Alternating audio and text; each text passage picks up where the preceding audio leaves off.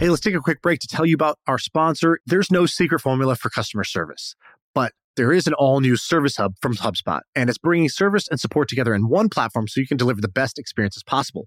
You can free up your customer support reps' time with an AI powered help desk so you can easily support and grow your customer base. The secret's out. Service Hub is a game changer. Visit HubSpot.com slash service to learn more. But I thought his approach was smart and one that people should take, which is he goes, right now there's like 5 million people who collect sports cards. My question when we bought Topps was, how do we get 50 million or 500 million people to collect? And like, that's the only game I want to play is expanding the total size of this market from 5 million people who do this thing to 50 million people who do this thing. I feel like I can rule the world. I know I could be what I want to. Uh, I put my all in it like no days let's travel, never looking back. Dude, I listened back to our last episode, the drunken episode. It was good. We were funny. People liked it. I I've heard that. What what did you think was? Here's so for I listened listener, to the whole episode. Imagine how good it must have been for me to listen, sit through with the cringe of my own voice. Well, for people listening, people will usually message Shaan and I together, but sometimes separate, and they say, "I liked the this episode," and the response that we always have is, "Why? What did you like about it? What Yeah. part?" We And fish. so- we fish yeah. hard for that compliment. well, no, I mean it, I- it's not rooted. I- in I that. do rooted in. I like what I needed. We need to do more. What was funny? Um, I think I literally came across as sort of like giggly drunk. Uh, the whole episode, I was already, I, I- I just felt like I was having a good time. Like watching myself have a good time made me have more fun.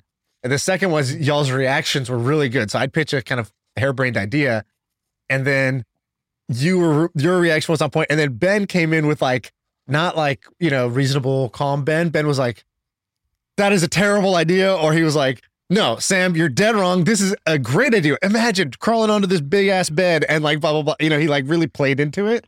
So I think it just had good energy and good vibes. That's good. Yeah, we've had we had people reach out to us about it. Um, so that's good. So I'm gonna try to maintain that. Um, dude, right before this, I was watching. You, you saw Mr. Beast went on Joe Rogan. I don't know if you you caught the episode at all. I didn't. I I- just a couple of the clips where they said like, "What do you do with your money?" And he's like, "Not much." He goes, I, "I used to have a roommate up until recently, and we each split our place for seven hundred dollars. But I got a fancier place because someone broke into my house, so I needed like some security. But it's still like pretty normal of a house." Yeah, I didn't see that. So I've only seen one clip, and it was basically the clip of like, how did you make it on YouTube? And it's a great clip, right? Like it's uh, What's he say? So he goes, so he's 23 now, and he goes, I started doing Wow. this when I was 11. and Joe's like, what? 11? He's like, yeah. He's like, I came home and I, he's like, I started doing this when I was 11. And he's like, I sucked obviously at the beginning. He's like, so he's like, he's like, look at me now. I don't look cool now. Like, imagine me at like 12. Like, I was like, you know, pimply, you know, pimply face, scrawny, awkward, mumbly kind of guy. And like, here I am trying to like make videos. And he's like, back then also YouTube really, there wasn't a thing like YouTubers wasn't like a thing 12, 13 years ago, you know? So it's like, he's like, yeah, I just was doing it because I liked it. He goes, I hated school. He's like, I never, he's like, in high school, I just never even brought a book home. Like, I just, he's like, I remember doing zero studying. My parents got so mad at me. He's like, and then like when I turned 18, um, he's like, he's like, basically, so his, his went, it went in three phases. He goes, from 11 to 13, I was trying to make videos, but I was like super embarrassed because they were so bad. And Joe's like, do, are they, do they still exist? He goes, no, I deleted my channel when I turned 13 because like I got like, I don't know, like bullied in school a little bit. I felt embarrassed. So I deleted all those videos, but I like started fresh uh, again at 13 and like whatever, kept going. He's like, so then from 13 to like 17 or 18, I was just trying to make like videos all the time because my first video randomly got like 20,000 views. He's like, that was the best thing that ever happened to me. I got like this instant hit and I was hooked. And then like it didn't happen again for a while, but like that first one, which was about like he like hacked some video game, like here to here's how to beat this level in a video game or whatever. He's like some obscure game, and it just like people wanted to know how to do that hack. So that's how I got popular right away. Um, or he's like, that's how that video got popular. And then I got I wanted to chase that that that feeling again. So he's like, I wasn't making any money. He's like, finally I got to the point where I was making a dollar a day. And he's like, yes. And he's like, so I saved up for like a few months and I bought a microphone. And I was like, yeah, like now I sound good. Like, here we go. And he's like, I just kept doing that. I kept like making a couple bucks, saving it, and then like buy a camera or buy like, you know, like a, a better computer so I could like edit the videos or screen record or whatever. And so he just kept doing that for like six years. He's like, my whole goal was that by the time I graduate from high school, can I like just make enough money doing this because I don't want to do anything else. He's what like, was his not, his number? So it did not happen. He's like, by the time I, he's like, by the time I graduated high school, I was making like 400 bucks a month or something like that. And he's like, you know, it's the 300, 400 bucks. He's like, so my mom gave me this ultimatum. She's like, you know, you're moving out or you're like going to community college. Like, you're not going to do this video thing. And so he's like, uh, fuck, okay. He's like, I didn't want to go to community college. He's like, it's like the worst thing in the world, just sitting there listening to this lecture. Like, it's not what I wanted to do. He's like, so I started skipping. He's like, every day I would just go to my car and instead of going to community college, I would just edit videos in my car. He's like, I do that all day and I come home and my mom thought I went to school. He's like, and he's like, that created a clock because now she was going to find out. like by the end of the semester, I had zeros as my grades. Like she was going to know that I did not go to community college. So I had to like, I bought myself like one semester more of time. He's like, and in that time, I pulled it off. Like I got to the point where I could like self sustain. I just moved out and then I could like do this like full time moving uh, on my own. He's like, and so that's kind of like the progression of how I did it. And I like, how how awesome it. is that? How, how awesome is that? Exactly, like a bet on yourself story, where burn the bridge behind you, right? So so you know you uh, we say burn the bridges. I don't know why we say that. It's burn the boats. Uh, like burn if you want to take the island, you got to burn the boats. And so he burned the boats when he when he did that, and uh, and knew what he wanted to do, right? Because like school's great, but school's not for everybody. If you if you kind of know what you want to do, um, you're much better off, I think, competing in the free market on that thing than like competing for your teacher's like love and affection, you know, with writing the essay they want to grade as an A plus, right? Like writing the thing they want you to write about in the format they want you to write in a way that will get them to give you the grade, right? Like that's like that's like not a real market. Whereas you make videos on YouTube, you're competing in like a real market, or you want to be an athlete. Yeah, it, it's just that most people think that they're like going to do something for life, and they aren't willing to, or they don't actually want to. I think I think the the rarity here is not is someone 18 and capable. It's do they actually love what they're saying they love enough that they're willing to dedicate 10 or 20 years to it. Right. Yeah. Like, yeah, you know what. I mean? Are you act? Do you actually have a thing you love? Um, most yeah. people do not. Uh, my I remember my sister when she was going to college. My dad was like, "All right, well, like, what do you want to major in?" She's like, "I don't know." He's like, "Well, what's your favorite subject? Like, what do you love to study?" She's like, "Lunch." Like, you know, I just like, I, I'm not. I don't have anything against any of them, but like, do any of them make me happy? Not really. So what? Now what? and like, I think that's yeah. how most people's careers go. It's like, all right, well, I don't hate it, but I don't love it. But now what? what am I supposed to? Pick? Yeah, yeah, yeah. So I think that's the rarity here is that he actually that, that he liked something enough. Um, but anyway, that's a good story. I'll, I'll have to go and watch this podcast. When the I'll also we, give a uh, shout out. There's there's one, one more that's like that that I think you'll appreciate. Um, there's a guy who's visiting a kid who's visiting, basically my my brother in law's nephew. This kid, this kid named Sebastian, and uh, he's in town visiting. I haven't seen him in like seven years, so I was like, oh Sebastian, like oh you've you hit puberty, you kind of grew up. So he's like he's still like he's like kind of like he's like a kid, right? He's still small, but like he's like ripped. And from the age of like I met him when he was maybe five, and back when he was five, he was so into like uh, wrestling and and like UFC and MMA, and he would like he knew every wrestler's promos, songs, moves, everything.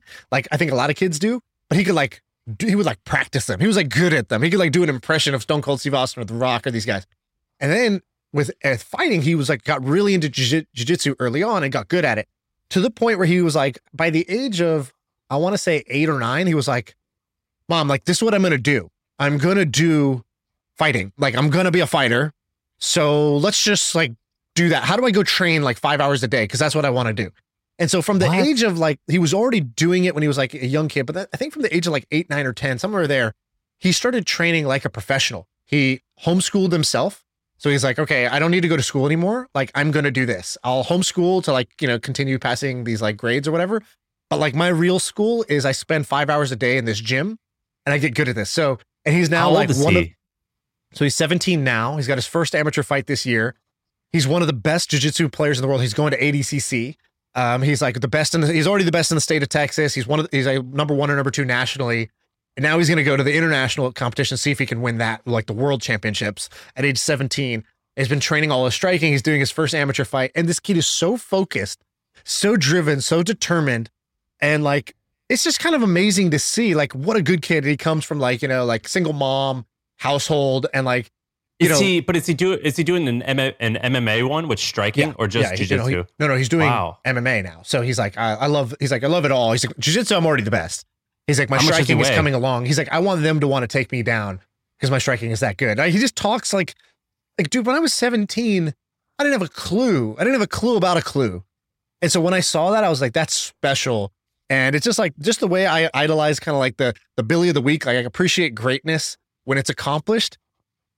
I even I like it even better when it's the raw talent that's just what's his turning name? into a diamond. Give him, give Uh, him what's Sebastian, name. I think it's like uh, I think it's like Oliveras or Ol- I don't know how you say his last name. It's like a Hispanic last name. I'll, I'll send it Is to you. he? I watch Is he his- Indian? no, he, he's Hispanic. So I'll watch his videos, and um, jiu-jitsu is normally very boring. He's so athletic that his jiu-jitsu looks fun, and he's like a showman. Like he comes out, and the crowd has already heard about him. They've seen him on Instagram. Like the the announcers know that he's like more acrobatic with the way he does things. And so he's got like an aura about him already. It's pretty dope to watch. Like Dude, this, this is guy's awesome. gonna be in the What UFC. and it's crazy. I've seen him since he was like eight or nine years old doing this. What's uh? What's he weigh? He's a fly. He's like a flyweight, so he's very he's very small. He's like maybe five six, 125 pounds, like that sort of thing. But maybe he'll he'll fill out. I guess he's He he's still worked out kid, with us, skinny. and like it was like he put us all to shame. It was embarrassing. Hey, let's take a quick break to tell you about our sponsor. It is a podcast that we want you to check out. It's called D2C Pod. It's hosted by Ramon Berrios and Blaine Bolus. It is brought to you by the HubSpot Podcast Network, the audio destination for business professionals. And this is a podcast about all things direct to consumer, D2C. It's e commerce stores, it's how you optimize your brand. And they're talking with founders, marketers, and the platform creators about all kinds of things that you need to know for D2C, you know, website conversion, paid ads, Facebook ads, consumer trends, email marketing. If you want to know the stories behind your favorite brands, this podcast is for you. They did an episode recently about scaling creator growth and influencer incentives I thought was pretty cool. So check it out. Listen to D2C Pod wherever you get your podcasts. he was stronger than you. Yeah, he he's he's he's like a dominant athlete. Like it's like okay, we're gonna do this hip raise, you know, thing, and it's like his explodes. It doesn't raise. It's yeah, like- but like it's like, size oh. matters. So like even So- a like a like a like a not strong two hundred pound person can So you- is so you know than a really strong right? one thirty. you know, Yeah, brother he- Aaron, as he's known on the pod, right? So Yeah, he's like a he's crazy six man. A little. four. He's six three, six four. He's two hundred pounds, and he's been training jiu-jitsu for maybe four or five years now. And he's like a whatever. He's like a blue belt or whatever. They rolled, and he got tapped like fifteen times in the set. He got embarrassed by a hundred twenty five pounder. Right? He's like, it wasn't close. He's like, I can't, I couldn't believe it. Like I thought, I thought the size and strength would just let me kind of maul a little bit, and he's like, no. Dude, I'm I'm gonna Google him after this. I want to see what he looks like. All right, you have a lot of stuff. I actually didn't research much at all because last time you said I've got so much. Yeah, well, I might have been talking out my ass there, but we'll, we'll, do it anyways. So I'll start with a couple business things, and then we'll go from there. So did you um did you see uh like what Michael that guy Michael Rubin did? So we talked about him a little bit. To, to be honest, I don't entirely understand what his business Fanatics does, but I know that like he's got three different companies right now. One of them was worth like 50 billion, another one's worth like a billion, another was worth like 5 or 10 billion. Like it's just like crazy. It's like there's Fanatics and there's like three spin-offs of it. Yeah, exactly. So um I don't have like a ton of uh you know kind of like research on him or whatever, but basically Fanatics itself is worth over 10 billion dollars. And what, it, what Fanatics does is they basically are a merch company but for sports. And so what they do is you want to go buy a Steph Curry jersey, whether you buy it in the NBA shop, the Warriors shop, or you just Google Steph Curry jersey and you land on fanatics.com, it's Fanatics that's printing and they're actually like printing the jerseys and then shipping them out to customers. I get that. I just don't understand how can just like a rookie, like a noob. I mean, he's not a noob anymore. He's been doing this since he was 21 and he's probably 55 now. How can just like a guy come in and just like muscle like the people who have had those contracts for 20 decades Yeah, or 20 years? I also had that same exact question. Now, I know he was kind of like successful before this. I think he had done a um It was called a GSI, I think, Commerce, and he sold it to eBay for I forget exactly how much, but he made like 80 or 90, I think. And then it didn't work out at eBay, so he bought back some of the stuff. And he grew that to be big. And then he also spun out a few things. So this company called ShopRunner, which is quite popular, is basically like Amazon Prime for people who aren't on Amazon. Um, he built that business and and a few other things. And so I he don't know if started you as, this, as, as like a, a ski shop when he was 18, I think yeah, he said. a yeah, exactly. Ski, sort of a ski business, whatever. Then became like kind of apparel logistics. So that's GSI Commerce. That's sports. Sp- again, sports commerce. He sold that to eBay. I think I don't know if you said the price, two point four billion. Uh, yeah, I think he only sale. walked away with like 80, which is a lot, but uh, I, I don't think he, I think he like gave up a ton of equity. and he was like in his late thirties at the time. And then, um, and then, yeah, I don't know how he got the contracts, but he basically just like continued licensing. I don't think he got exclusive, so I think he got the licenses to print print the stuff, and then over time demonstrated that like they had the best product with the best delivery, with the best quality assurance, and all that stuff. And so they ended up being like, "We'll just power your shop, right? We'll be the we'll be the default one when you go to like the the team's websites." Well, he also bought a recently started a cards company that is making cards, and they just and then he was like, you know what? Let's just buy Topps while we're at it. Yeah, and I exactly. just, so I don't understand how he, he's totally just kind of brute forced his way into this. It seems. Yeah, so he uh, ex- exactly. So he bought Topps, which is kind of like a pretty interesting move. We've talked about trading cards. We talked about, um, you know, like this whole thing. What they're what it seems like what they're going to do is they're going to say, all right, we got the licenses from the from the sports teams. We can get we can we know licensing as a business. We can get the licenses for cards as well. We know printing and manufacturing. We can do that with the cards as well. But then also with cards, there's like basically it's the same customer, it's the same fan. So if I buy a Steph Curry jersey, odds are I'm going to be like somewhat interested in like a Steph Curry rookie card.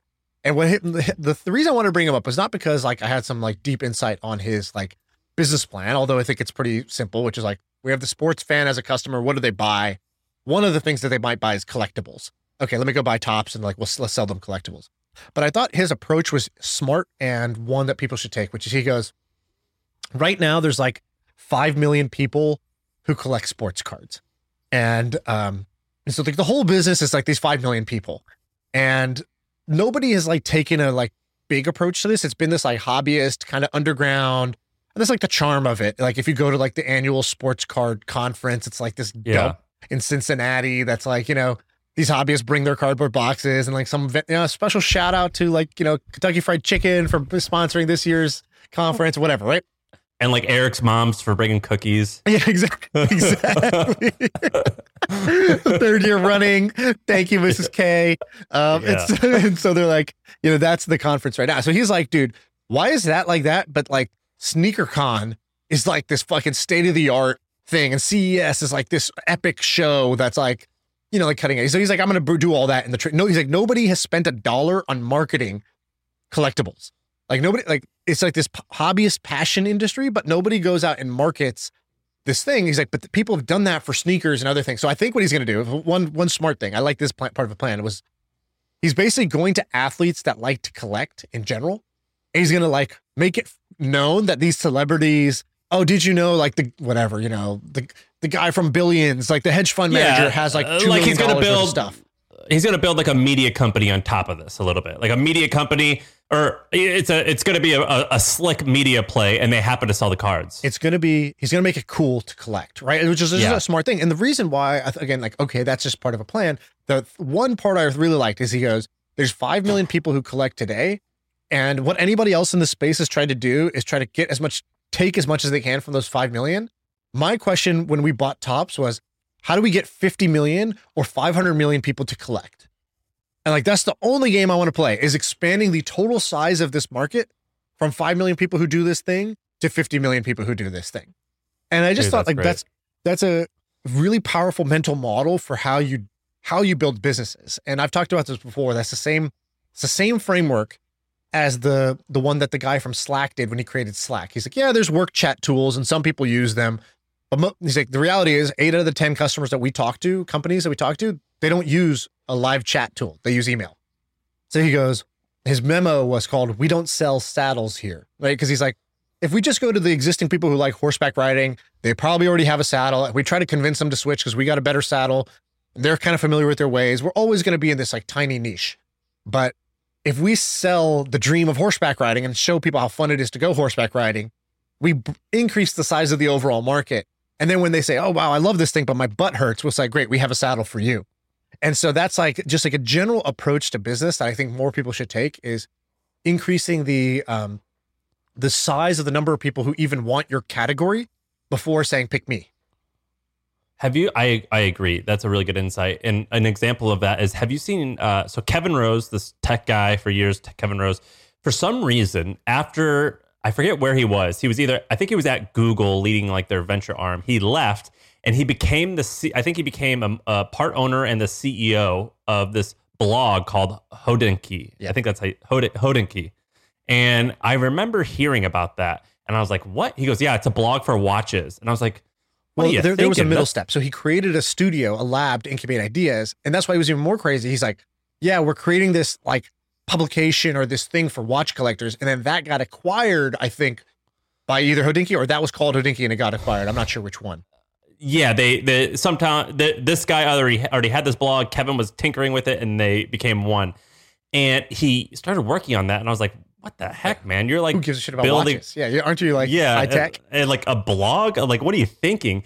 And then I started watching some of their YouTube videos, and it was either Kevin or the other guy who started the the site, and he was sitting with John Mayer, and they were talking about their watches. And I sat for like 20 minutes watching this, like where John Mayer was like, "Yeah, this watch is actually special for this reason," and I was like, "That that's that's amazing." And they had this show on YouTube where they were doing that. And I'm not a watch guy because I don't want to spend. I don't. I don't get joy out. Of, I get more stress out of spending thirty thousand dollars for something on my wrist. I, I kind of get annoyed with it. But I was watching his stuff, and I was like, I want to I want to own this. You've turned me into a a connoisseur or a right. wannabe connoisseur. I want to be part of this. Exactly. I and want to want I, this. I don't know how yet. Yes. It's like sushi and wine. There's been a whole bunch of these things where I'm like, oh, I kind of like the idea of getting into this hobby, golf, right? Like I want to want it. Yes, and that's how I felt with him. And I could see myself wanting to do this with cards. I um when I was a kid, did you ever collect magic cards? Not magic, Pokemon for me, but yeah. I did I did magic and I don't even remember how to play it. And I remember like I was like, just let me look on eBay, see how much some of those are. And I was like, I'm just gonna buy some. This is this is fun. It'll remind me of my childhood. And I would totally do that with sports cards, even though I don't pay attention to sports now. Just remind me of my childhood. I would buy like a Mar- a Mark McGwire uh, card or something like that. Um, but yeah, this is cool. I think that's a really good framework actually. Have you heard of this startup called Whatnot? No. Oh, dude, go to this. So uh, just go to whatnot.com W H A. W just spelled how it's spelled. Whatnot. Um, so this startup. So I'm gonna let you look at this. So I, uh, this launched in um, let's see, whatnot launch. This is slick. This so is a really whatnot launched. Nice I think in uh, like in the last two years. So it launched in December 2019. Um, guess how much whatnot is valued at right now? 100 million. Over a billion dollars. There's a what? billion dollar startup you never heard of. And what do you do? So if you go into one of these, I don't know if you've, if you've opened up one of the live streams. So it's basically a live streaming site. And all you do is you open up the live stream and it's somebody who's got a pack of cards and you could buy the pack and then they'll open it live and tell you what you got. And so like you can open up, you know, a Pokemon card pack or uh, you know, an NBA p- card pack. Wait, I'm I, am gonna buy it from him, and he's gonna open it live, live for me for you, and then he'll ship it. and it. then he's you. gonna mail it, and then he'll ship it to you. Oh wow, this is so sick. like I have here, dude. The traffic is just like going up like crazy. This is really cool. It basically just kind of looks like a TikTok I, knockoff. So I tried to invest in this, and these fuckers didn't let me in. But uh, you know, I should have. Why not? I should have tried harder. yeah, why not? Exactly. Why, why, why not? What not? What did they? What did they say? Well, they were just like, "Hey, we got like a lot of we, we're oversubscribed. Let, let me see." And I I joined the process a little late in the process, so they were like, "Let me see how much room we can make." And then it was sort of like, eh, we can't really make any room. Um, you know, like we, we kind of have people who want all the allocation already. How, how, how'd you find them? A buddy of mine, uh, Justin, had sent it to me as like, "Hey, I really, I'm really bullish on this one." He invested, and I was like, "Oh, great!" And I got the in, and I was like, you know, I, and I saw it, and I was like, "I understand this." Dude, I like did, did a bunch of stuff at Twitch and live streaming. Like I, I can help you guys. Uh, look at me, I'm such a nice guy. And like this was pretty early. Like the podcast wasn't very big yet. Um, so I didn't have as much of a brand in any way. Twitter wasn't that big yet. And uh, and also I didn't hustle hard enough. Like I could have hustled harder, but it was already like a decent valuation at that point. I think it was like a it was a pretty pricey. It was a decently pricey round. I mean, still it's up 10x well, since then. Are they young? Are they kids? No, they uh the guy the founder Grant. He had a pretty impressive background. I don't remember exactly what it was, but like look at this. So so I went on. Uh, I immediately went on whatnot, but whatnot at the time was more for like uh Magic and Pokemon and things like that. I like sports cards, so there's like other versions of this that are for sports cards And so I went on one, and so I did this. So I end up dropping seven hundred dollars on these useless cards that I end up getting. I got nothing good out of my pack. The guy who was opening was just like, oh, you know, like the best one. This one he sent in the in the the frame is somebody named Ignas Brazdeikis on the Knicks. Never heard of this guy. Like, you know, he literally you know, in college he averaged 14 points a game. So like, you know, I don't know, I don't know who this guy is. I don't think he plays. Uh, and that was the best card I got out of it. But I dropped 700 bucks because you could just with Apple Pay, you're like, oh, I want to buy a diamond pack. Oh, that's how so, they do so it. So you're just Apple paying, and I'm just clicking, I'm face IDing and just dropping hundred dollars at a time on these packs. And it's like such a addiction because it's like, dude, it could be a Luka card, it could be a Giannis card. Like it, you could get one of the big ones in this thing and it was so dangerous. I was like, I can't open this app ever again. You know, this is you know this is a small divorce bomb that I'm I'm looking at here. I need to like just distance myself from this. Do you remember when uh, we talked about this thing? I forgot what it was called. Ben, maybe you can look it up. But basically, when you're buying fancy art that costs like millions of dollars, you want to store it in a, a a free port. That's what it's called. So basically, I, I am gonna I don't want to sound like too much of an idiot because we talked about this like two years ago. But I think when you're buying art as long as you keep it in a particular type of country, you don't need to pay sales tax, I guess, on it or something like that. And uh, so people will keep them in certain countries because they're like, I don't want this like twenty million dollar thing. I don't even want it in my house. I just want to store right. it, or I'll just store like a lot of my collection. And I wonder, we we talked about free ports for like Cards, yeah. some of these for some of these newer collector items, and we talked about that two years ago. I actually think I would like to see if there's an update, if there's anyone that launched anything like this.